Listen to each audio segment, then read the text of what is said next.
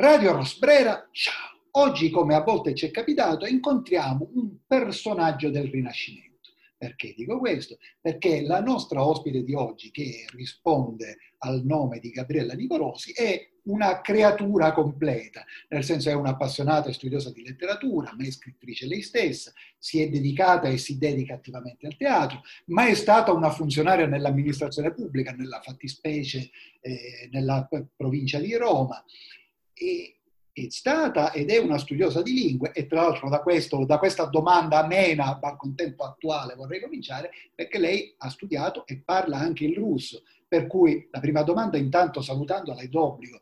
Gabriella, tu come stai vivendo quello che accade in quell'area del mondo da qualche settimana?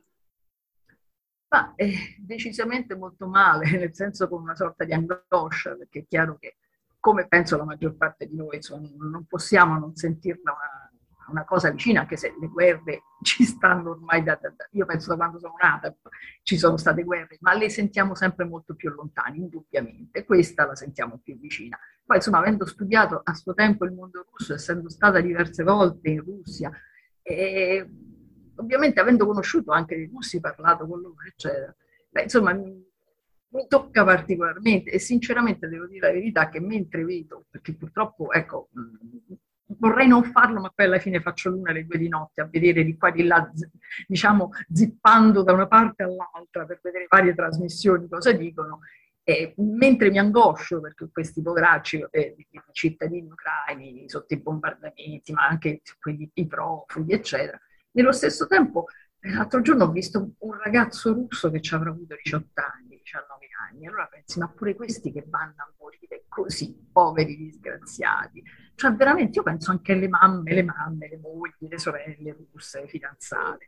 Cioè, ma che senso ha tutto questo, veramente? Anche perché poi è proprio vero che aveva ragione Giambattista Vico quando diceva dei corsi e dei corsi storici. No, la storia non è maestra di vita, assolutamente perché ogni tanto ci sono questi ricorsi e ci ritroviamo con, dall'impero romano in poi, che è quello che più o meno conosciamo, è, un, è, stato un continuo di guerre. Se pensiamo che c'è stata una guerra che è durata cent'anni, a scuola si studia la guerra di sette anni e poi quella di cento anni, e non è cambiato nulla, nonostante oggi potremmo vivere benissimo senza farci guerre, eppure ci si ammazza come 30, 50, 100 anni fa, 200 anni fa, cioè vedere i carri armati è allucinante, veramente. Cioè, è una cosa, è, è, ti sembra di star vedendo, ma che cosa sto vedendo? Un film? Cioè, sto vedendo un film, una ricostruzione. Allora, non so se la domanda è troppo grande, ma quindi questo è consustanziale a che? Alla società indoeuropea, alla società umana, alla società patriarcale? Perché avviene ciclicamente questo e non in... questa... Io penso questa esigenza di sopraffare l'altro? Ma io credo che sia sostanziato nella natura umana, fondamentalmente. Perché, sai, eh, cioè, le società sono fatte di persone. Fondamentalmente no, perché non esiste una società se non è fatta di persone. Allora, cioè, è chiaro che è proprio evidentemente insito nell'uomo, per fortuna non in tutti, perché sennò ci, ci scanneremmo gli uni con gli altri perennemente, però per, è insito nell'uomo il momento che tu raggiungi un po' di potere, poi di volerlo allargare, voler dimostrare che tu sei più forte dell'altro. Ma purtroppo lo vediamo anche nelle piccole cose quotidiane. Io adesso al di là di quello che sta succedendo adesso, io sono 4, 5, 6 anni che dico, è una società dove ormai il più prepotente la vince. E, e il guaio è che poi eh, non ha nessuna conseguenza, questo è il punto. Cioè il guaio in queste cose è, è ti dico una cosa banale, ma i capricci dei bambini, no? Allora, io ho avuto un genitore militare, tra l'altro, e siciliano, molto rigido, e, e io mi ricordo che bastava, ma non il ceffone, per carità, ma manco lo sculaccione, bastava lo sguardo, la voce, e il capriccio non iniziava neanche. Oggi vedi bambini che fanno capricci di un quarto d'ora, 20 minuti. E il genitore dice, no tesoro, ma dai, e trovi la signora vicino che dice, oddio, lo sta riprendendo, ma mi sembra giusto che lo riprenda. perché poi questo sarà un futuro cittadino che pretenderà di aver ragione sempre. Senti, la, la, chiudiamo qua allora già, perché già si è visto che non c'è speranza nel futuro da quello che... No, io, io, non, io non, ho veramente ho speranza nel futuro, perché vedo che, che purtroppo anche de, nelle piccole cose, la riunione di condominio per dirti, ormai è diventato un urlarsi sopra, l'uno con l'altro, cioè non, con un muro di comprensione totale. Cioè, e quindi quando tu hai un potere come ce l'hanno i nostri governanti, non dico solo Putin, ma ecco, eh, eh, le cinese, eh, gli stessi nostri europei, eccetera, tu devi far vedere che tu sei più forte dell'altro. E poi entra in, in, anche in gioco il discorso che se tu hai iniziato una cosa non puoi tornare indietro, perché poi dimostreresti una debolezza nel tornare indietro ed essere, diciamo, remissivo. E, e questo è il problema. Cioè, per questo l'uomo da sempre si fa guerre, da sempre. Poi è quello che dicevamo prima di cominciare, qualunque guerra, non solo qualunque guerra, qualunque ingresso di un esercito in un territorio straniero, sai quando comincia e non sai quando finisce. Cioè, una volta che i soldati ah. sono arrivati, è come i lanzichenecchi di Manzoni, e certo. sai che cosa succede dopo che sono lì. Poi, tra l'altro, in Ucraina, in questo caso più dalla parte ucraina, c'è pure il problema dei mercenari, dei corpi paramilitari, per cui tutti questi, sa, anche i corpi paramilitari che sono in Ucraina finanziati non si capisce bene da chi, almeno noi non capiamo bene da chi, e non sai come reagirebbero domani anche se Zelensky si arrendesse. Quindi è tutto veramente molto complesso. Ma anche in questo caso, tu appunto che hai studiato la cultura la letteratura russa, poi sei stata più volte in Russia e come eri stata in Unione Sovietica, anche in quel caso pensi che ci sia qualcosa di inevitabile? Perché sembra di esserci qualcosa che si ripete. Lo zar, poi i decenni di Stalin, i decenni di Brezhnev, Yeltsin prima di Putin, che non è detto che fosse necessariamente meglio. No. Quindi... Ma eh, non lo so, ripeto, era un po' anche quello che dicevamo prima, che c'è nel DNA di ogni popolo, che poi è un DNA che si è creato con la stratificazione storica, nel senso che ognuno ogni, ogni, popolo ha subito eh, o comunque ha vissuto una serie di situazioni che alla fine si sono stratificate proprio nel, nella testa e nella cultura delle persone. Ehm, e comunque tutto questo sto pensando perché tu mi parlavi di, di, letteratura. Io in realtà mi sono laureata in russo proprio perché amavo la letteratura russa e soprattutto Chekhov, adoravo Chekhov, tant'è che l'ho anche messo in scena più di una volta. E, e se tu vai a leggere la letteratura russa, è tutto fuorché guerra fondaria. Ed è una letteratura che sta in un periodo eh, sotto gli zar fondamentalmente, perché poi se no andiamo a Magliakowski, eccetera, ma insomma siamo già in un periodo più avanti. Ma quella che a me piace di più, che è Dostoevsky, eh, che è Tolstoi, Gogol, oh, cioè se leggi Gogol è una satira pesantissima di un potere, di una burocrazia allucinante, che tra l'altro devo dire, cioè quando, se, quando, leggi questa satira della burocrazia russa dell'epoca dici, ma questo è stato in Italia? Infatti Gogol è stato anche in Italia, in effetti c'è, c'è un, un'ottusità della burocrazia che la ritrovi poi anche da noi tranquillamente, perché probabilmente secondo me la burocrazia è un concetto trasversale, probabilmente, no? Per cui l'ottusità della burocrazia la trovi in tutti i paesi del mondo, probabilmente se vai in Cina la trovi anche in Cina, eh, ma se tu leggi la letteratura russa, cioè Guerra e Pace ne è l'esempio, cioè è proprio tutto fuorché essere guerrafondai, tutt'altro, anzi lo spirito russo è uno spirito molto introspettivo, quindi quasi immobilista. Cioè il russo dell'epoca di, di, no? Sono tutti immobili. Infatti, delle volte quando dico faccio Chekhov, mi dicono no, è una, è una noia, mi dicono no, dico vabbè, bisogna vedere come si legge, come si fa, eccetera, eccetera. No, non è una noia assolutamente. Però per dire, perché in realtà non succede nulla, perché era quello però anche perché queste persone erano abituate a cosa? A un potere zarista che era in mano a pochi e ai militari e il resto o erano nobili decadenti o erano poveracci contadini sfruttati tipo schiavi praticamente. Purtroppo per loro, dopo diciamo la, l'epopea gloriosa del 17, dove veramente è stata una rivoluzione di popolo che non ne poteva più, quindi non è stato il risorgimento italiano fatto da intellettuali e aristocratici, ma è stato fatto soprattutto dal popolo, E questi sono ripiombati peggio ancora perché poi sono finiti sotto Stalin che ci aveva sulla coscienza centinaia di migliaia di morti, chiaramente, poi sono finiti appunto sotto la nomenclatura sovietica, eccetera, hanno visto un po' di pace con, Gorbaciov, ma poi sono tornati indietro. Quindi, eh... Una piccola digressione, anzi due piccole digressioni letterarie, visto che hai fatto riferimento anche a Mene, ma da studioso di letteratura russa tu sottoscrivi la famosa massima che posta l'immane grandezza di entrambi gli scrittori, non può amare Tolstoi chi ama Dostoevsky e viceversa? No, no, eh, sono, sicuramente sono... Eh, secondo me è, come qua, guarda, ecco, ti faccio un esempio banalissimo. Ti dicono chi ama il gatto non ama il cane. Mhm. Allora, io vivo con dei gatti e non ho un cane solo perché non mi voglio alzare la mattina alle 6 per portarlo fuori, ma se no ne avrei 10 dentro casa. E quindi non è così, è sempre come ti poni tu nel, nel leggere eh, delle opere. Sicuramente eh, Tolstoi è più moralista, tra virgolette, nel senso un po' più, eh, più cupo, più, ecco, il cattolico moralista, un po' di più, indubbiamente, no? Per cui certe cose succedono perché tu sei nel peccato, eccetera. Dostoevsky pure il tema del peccato in Dostoevsky è fondamentale, però ehm, è, è, lo sento più vicino sicuramente. Però è anche come quando tu vai, a vedere, vai in un museo a vedere delle opere, no? Una la puoi sentire più, eh, ti, ti, ti suscita delle emozioni, l'altra dici ma è bellissima, è bravissimo, non mi suscita emozioni, però è bravissimo. Ecco, non so se mi ho, ho reso, no?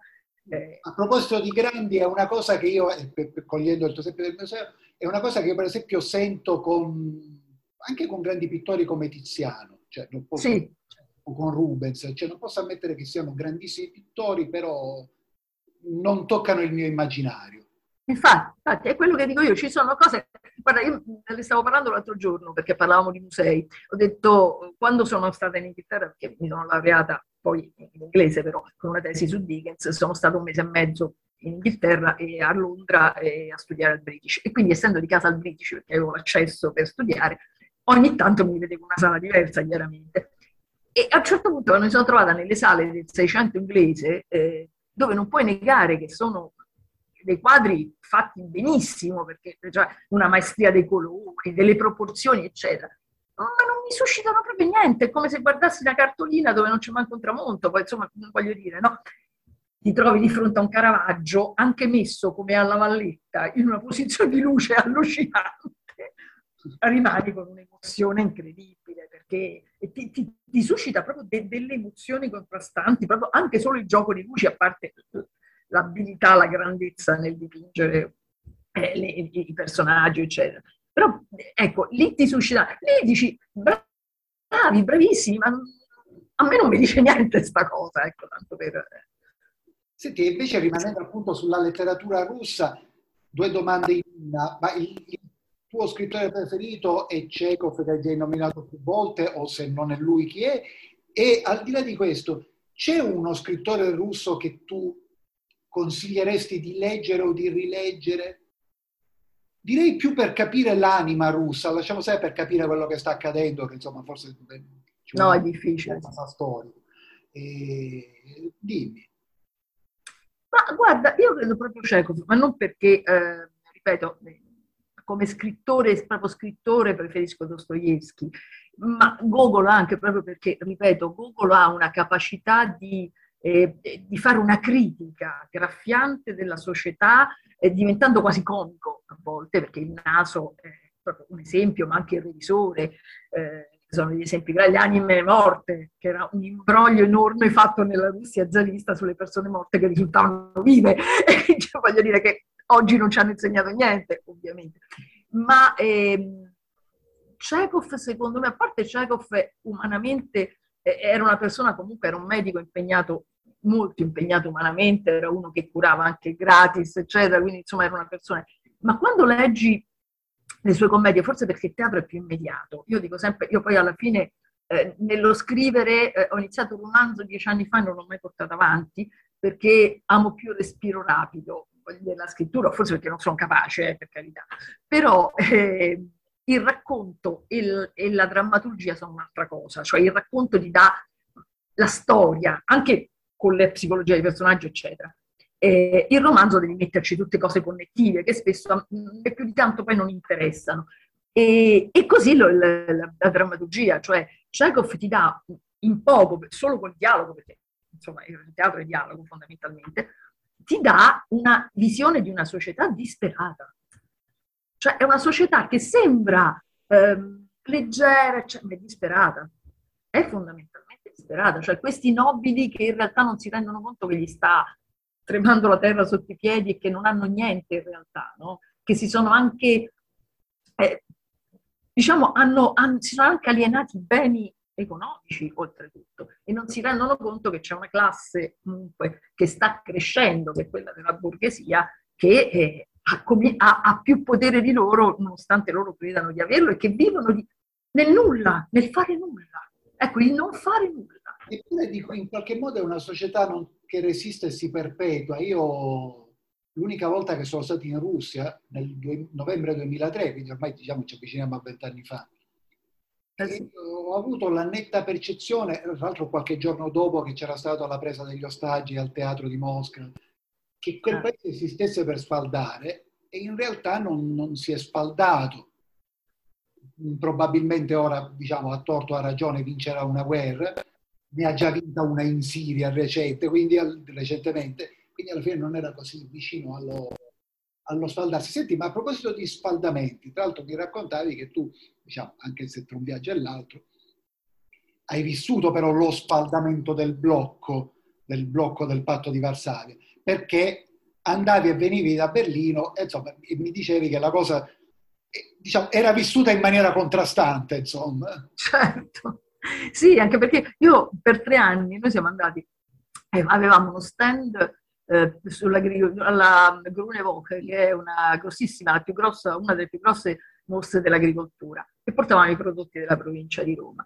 E, ed è stato veramente indicativo perché per i primi due anni c'era ancora il muro di Berlino, quindi appunto sono andata anche di là a vedere tutto con, vabbè, con i vari politici della delegazione e via di seguito. E veramente di, era opprimente, devo dire, perché vedevi, cioè sembrava di salire sulla macchina del tempo e tornare indietro di 50 anni, perché tu arrivavi a Berlino Est e a parte il passaggio appunto con le guardie che ti guardavano malissimo, eccetera, che ti facevano sentire in colpa anche se non lo eri, eccetera. Però poi quando arrivavi di là trovavi una città ferma al dopoguerra. Quindi con i, i, le, i, fili della luce che cascavano dai palazzi, questi palazzi grigi, molti anche ancora con i proiettili eh, bombardamenti, eccetera. E l'unica cosa che era anche lì molto, diciamo, rimasta così era il Museo Pergamo, dove tra l'altro Hitler si era portato via metà della, delle bellezze della Grecia l'aveva messa lì, va bene. E quindi l'anno successivo era già caduto il muro da, da, un po' e io mi ritrovai lì che era eh, caduto il muro di Berlino e quindi tra l'altro con una situazione incredibile che intanto che, ci dimostra, che mi ha dimostrato quanto i tedeschi non siano italiani, cioè banale questo, sì, nel senso, allora tu di a un italiano si apre la fiera alle 10, ma domani non venite perché ci sono molti extracomunitari, quindi ci sarà troppa folla, diciamo, no? Tu italiano che fai? Secondo me ci vai di corsa per vedere che succede. Allora, a Berlino avvisarono che, eh, ma io non lo sapevo perché lo dissero in tedesco e me lo spiegò l'interprete che stava al nostro stand, avvisarono che il giorno dopo avrebbero aperto a quelli dell'est che erano appena entrati dall'altra parte e che non avevano mai visto, poveri disgraziati, una fiera alimentare in vita loro. Io in genere entravo alle 10 meno un quarto perché si apriva il stand alle 10 per arrivare al mio stand facevo tutta la halle tedesca e dovevo fare a gomitate perché già stavano lì con crauti e birre a quell'ora. Arrivo vuoto. Su- mi sono anche un po' spaventata perché erano gli anni che c'erano anche gli attentati, eccetera. Ho detto, oddio, ma che succede? Non ho capito che c'è stato qualcosa. Arrivo allo stand e gli faccio all'interprete, ma la fiera è mezza vuota. E dice sì, perché hanno avvisato a quelli dell'Occidente oggi di evitare di venire in fiera perché c'erano quelli che venivano dall'altra parte che non avevano mai vista. Infatti dopo sono arrivati una marea di questi, veramente, guarda, mi ha fatto una pena infinita, perché li capivi subito chi erano, vestiti in modo appunto anacronistico, eccetera. ma gente che si voleva mangiare i pacchi di spaghetti crudi perché non l'aveva mai visti in vita loro. Cioè è stata un'esperienza incredibile. Dopodiché la sera c'era una cena di gala che davamo sempre noi con tutti i produttori di vini, di olio, eccetera, eccetera, alle autorità, diciamo, la facciamo insieme all'ICE, quindi alle autorità locali per cercare di commercializzare questi prodotti. Io mi trovo al tavolo con alcuni personaggi, tra cui il direttore della Banca Centrale di Berlino, eh, un signore anziano, eh, che però sapeva l'italiano, eh, parliamo un po' di tante cose, ovviamente mi viene normale dirgli, ma come vi, tro- cioè, come vi trovate adesso a distanza di un po' di mesi eh, con questa, diciamo, eh, invasione, però insomma di parenti fondamentalmente, no? Ah, guardi, è stata una cosa commovente, le famiglie che hanno accolto gente che non vedevano da anni, che ha figli che non avevano più visto, eccetera, eccetera. Insomma, questa cosa molto, molto bella. Finisce la cena, eh, io stavo andando nella hall per andare in camera dell'albergo, eh, lui stava ritirando il cappotto eh, perché era febbraio e mi dice sorridendo, le posso dire una cosa, mi sembra una persona seria lei. Dico, Prego. Eh, io prima le ho detto una bugia, dico ma quando scusi? Dice quando le ho detto della reazione per l'ingresso di quelli dell'est. Dice in effetti è stato così per un po' di mesi, ma adesso di notte molti di noi ricostruirebbero molto volentieri il muro. Io sono rimasta senza parole, devo dire, perché cioè, mi è crollato in fin dei conti un mito, no? Perché tu pensi, pensa che bello, questi che dopo anni che gli sparavano sul muro si sono riuniti. E invece la realtà dei fatti poi è questa, che alla prova egoistica, voglio dire, dei tuoi interessi, della tua tranquillità messa a rischio, mm, quanti resistono a essere buoni? Eh no, io non voglio dire che a distanza di più di 30 anni l'unica cosa buona che ci è rimasta è la canzone degli Scorpion, però siamo lì, siamo lì. Senti, allora abbiamo pure sfiorato più volte l'argomento teatro, anche, anche soprattutto con Chekhov, però al di là di Chekhov, insomma, vuoi parlarci un po' di come invece si sviluppa la tua attività in teatro? Ma guarda, io, vabbè, io ovviamente nel, nella mia vita sono altro, non sono una teatrante e mi ci sono, ho provato, diciamo, eh, diciamo che magari nel passato ho una, perché quello che diciamo prima del DNA è importante, no? Allora, eh, la, la, la, mia bisnonna, cioè la, la, nonna di mia mamma, era una cantante lirica. Una, e essendo bisnonna, eh, l'epoca puoi capire qual era, perché si è diplomata eh, e, e, e, al Conservatorio di Soragna conobbe Verdi, quindi insomma voglio dire un po' di anni fa. E quindi lei era una donna di teatro a casa mia, cioè mia madre cantava, mia nonna cantava, mio nonno mi faceva sentire, mio nonno che era di Vittoria, tra l'altro, quindi siciliano del sud, diciamo della parte giù. Come diceva mio nonno era della parte greca, mentre mio padre era della parte babba. No, mio nonno è della parte babba, mio padre era della parte araba, perché mio, nonno, mio padre era di Carafridi, tra Palermo e Agrigento. E, e mio nonno mi faceva sentire tutte le opere, mi spiegava le parole dei libretti, mi faceva sentire addirittura Ibsen alla radio e poi mi raccontava tutte le storie pupi. Quindi le storie dei pupi poi in realtà sono Orlando Furioso, Orlando Innamorato, eccetera, perché in Sicilia le chiamano pupi, ma insomma in realtà dietro c'è una letteratura importante. Quindi forse perché abituata da bambina a questo tipo di cose, il raccontare e sentire raccontare mi è sempre piaciuto. E quindi ho sempre un po' scribacchiato, ma niente di che.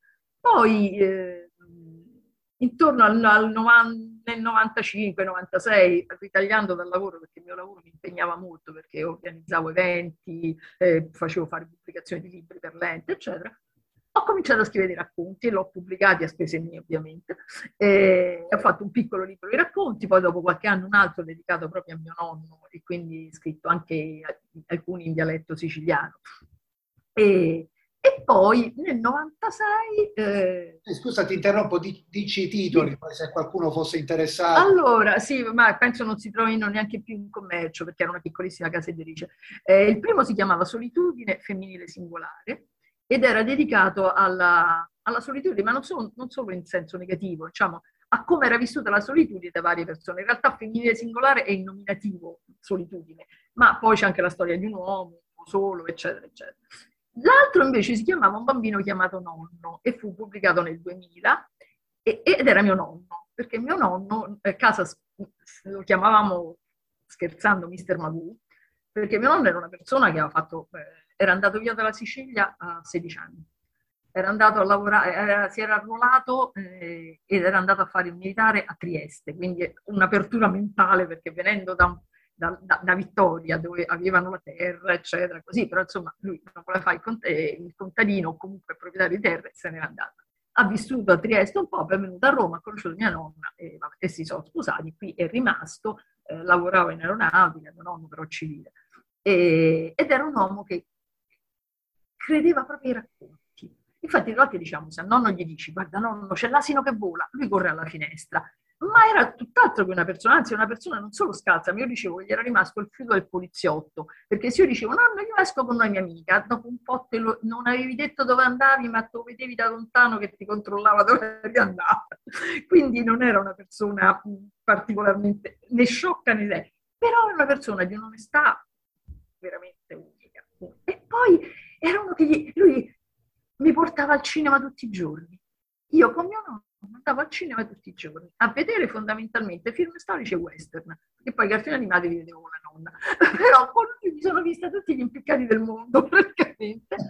Però mi ha abituato a quei... Lui proprio doveva vedere il film, ogni giorno vedere il film e per lui il, togliere il fumo dalle, dalle, sale cinematografiche è stata una tragedia perché lui fumava due pacchetti al giorno, quindi dopo vedeva televisione, televisione, televisione. Però mi ha abituato a scrivere e quest'altro appunto è dedicato a lui, sono dei racconti, eh, il filo conduttore è lui che mi racconta dei racconti, diciamo, però in realtà insomma, vabbè, è un po' un escamotaggio letterario e sono dei racconti che parlano fondamentalmente della Sicilia e dove io dico c'è una, una, luce particolare che è quella che mi ricordo da quando ero bambina, che della Sicilia ricordo questa luce accecante del sole e i limoni nel giardino di una cugina di, di mio padre dove andavamo a giocare spesso da bambina.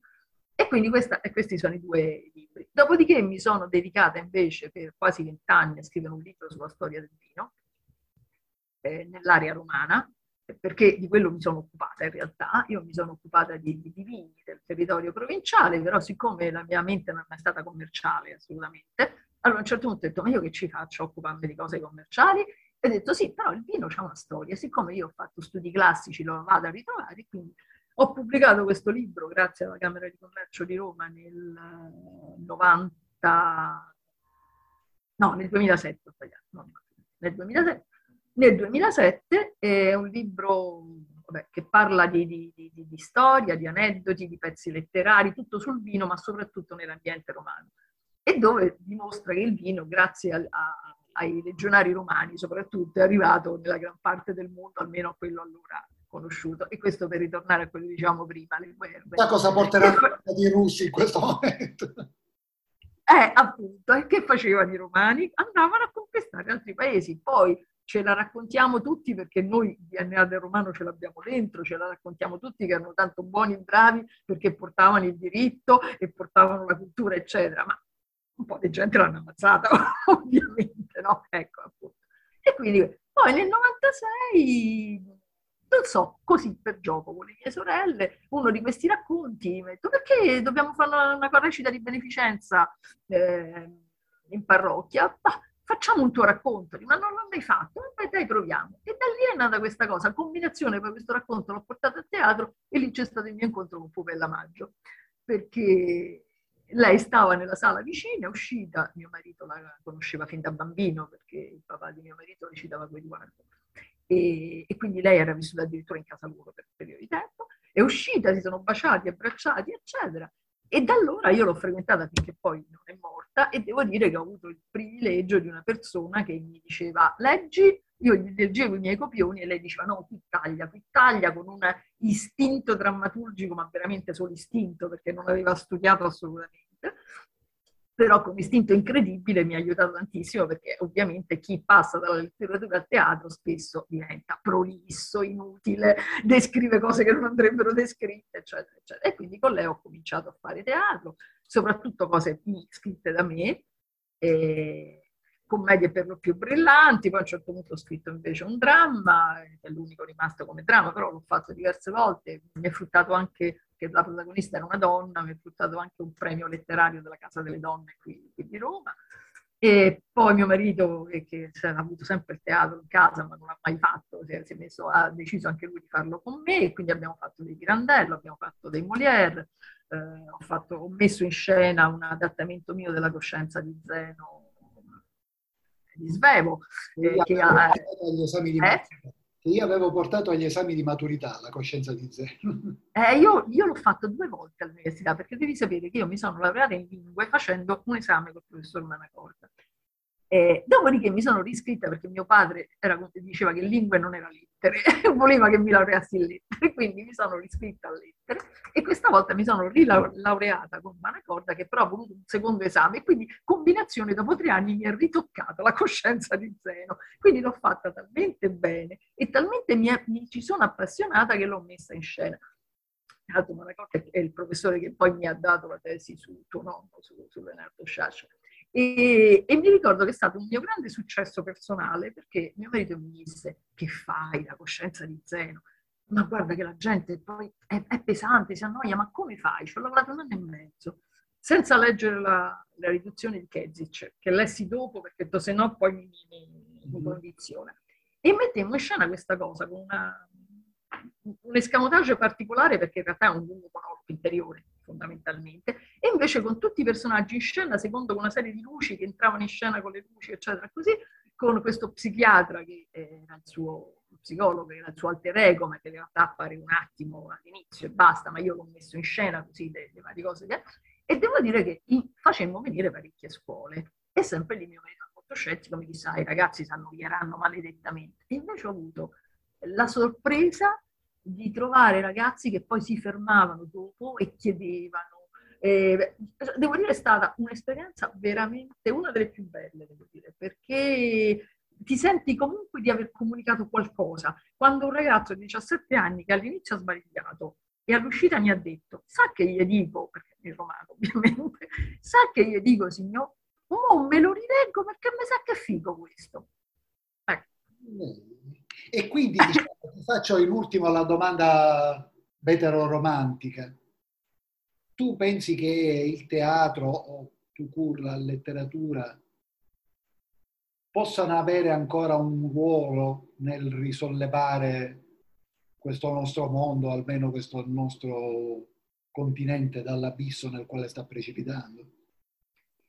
Io credo proprio di sì, però il problema è che oggi come oggi si cerca di fare del tutto per, eh, per non diffondere questo tipo di cultura, perché purtroppo quando i ragazzi si abituano a non leggere, a non andare a teatro, eh, a non andare al cinema a vedere determinate cose, ma passano le giornate su internet dove abboccano a, a, a tutto quello che viene scritto, prendendo per, per buono anche quello che ho dovuto spiegare a un ragazzo che Wikipedia non è l'oro perché pure io posso scrivere che Manzoni è nato nel 1200 su Wikipedia e qualcuno ci crede, voglio dire, no? Quindi sicuramente, la, secondo me, la letteratura, ma soprattutto il teatro, perché il teatro, sai, è una comunicazione, sai bene, insomma, una comunicazione più diretta. Cioè la persona vive la cosa e la sente. Quindi il messaggio che puoi veicolare con il teatro sicuramente è più immediato, secondo me, rispetto a un libro, anche se poi eh, il libro è una cosa che ti fa stare nel tuo vattato a riflettere, eccetera. Però secondo me bisognerebbe ricominciare veramente a far leggere i bambini, a parlare ai bambini, perché io credo che se c'è una possibilità sono i ragazzi e soprattutto i bambini che non sono ancora deviati, diciamo, perché se tu non insegni a loro co- cosa, cos'è il rispetto della vita, cos'è il rispetto degli altri. Oggi invece i genitori fanno esattamente il contrario. Quando l'insegnante ti dà un brutto voto e tu vai lì e prendi a pugni l'insegnante, che messaggio dai a tuo figlio? Sì, sì. Questo è, e io ti parlo anche da ex insegnante perché per un periodo ho anche insegnato lingue, tra l'altro. Le molteplici attività, sì è così, però l'unica speranza probabilmente, come dici, sono i bambini, neanche i giovani, perché sì anche tra l'altro negli ultimi due anni i giovani hanno dimostrato tale e tanta passività che è difficile che possa venire da loro la riscossa. No, certo. certo. Abbiamo tempo di aspettare che i bambini crescano, Però... Eh, purtroppo sì, purtroppo sì, ci vuole tempo. E quando pianti una quercia, prima che fa ombra, ce ne vuole. Quindi, però, speriamo. Bene, qua io credo che abbiamo, non ho, non ho sotto mano il cronometro, ma credo che abbiamo sforato, diciamo, tutti i limiti che dovrei avere. Penso di sì. Però è stata una chiacchierata molto ricca e molto sfaccettata, ma chiacchierata nel vero senso della parola. Per cui io non posso che ringraziare Gabriella Nicolosi per averci dedicato questa parte del suo tempo. Radio Rosbrera, ciao!